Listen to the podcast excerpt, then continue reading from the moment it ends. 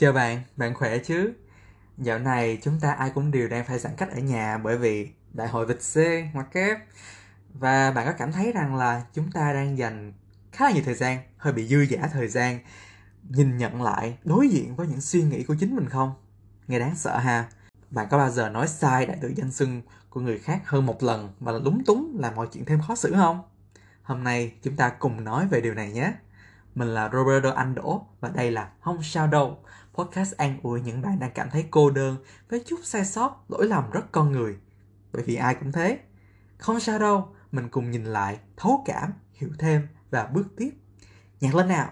Không sao đâu, một chút đó mà feel low Không sao đâu, dù nó khiến mình hơi đau cái đầu Nhói hơi lâu, có bị gì hơn đâu Ai cũng thế, nhầm như thế, nhìn là thấy không sao đâu Cách đây 1-2 năm, mình có tham gia một nhóm hoạt động xã hội về cộng đồng LGBTIQ tại Việt Nam.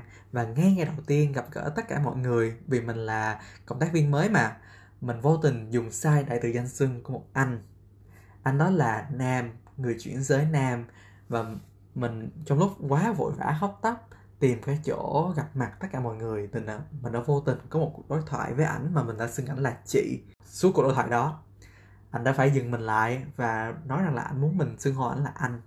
Mặc dù lúc đó là mình đã sửa lại rồi nhưng mà cái cảm giác là mình đã làm gì đó sai á đặc biệt là trong một cái nhóm về uh, cộng đồng LGBTIQ nữa thì một khoảng thời gian sau đó thì mình đã làm đó cũng uh, vài tháng rồi mình mới uh, gặp lại anh đó và mình chia sẻ thành thật cái cảm cái cảm xúc của mình cảm giác mình lúc đó. Thì anh cười anh bảo rằng là có gì đâu em lúc đó thì anh biết rằng là em đã không để ý em đã xưng sai và anh chỉ muốn em à, dùng đúng thôi.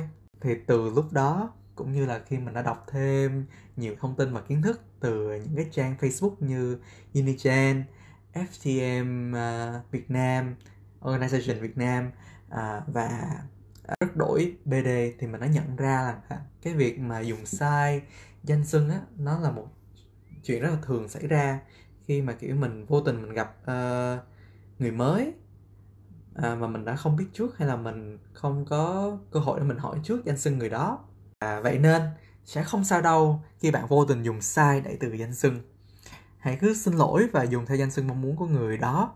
Họ sẽ rất là thoải mái nếu như bạn vẫn tôn trọng họ và không làm quá quan trọng vấn đề bum bum bum bum bum bum. Không sao đâu một chút đó mà feel low không sao đâu dù nó khiến mình hơi đau, cái đầu nhói hơi lâu, có bị gì hơn đâu. Ai cũng thế nhầm như thế, nhìn là thấy không sao đâu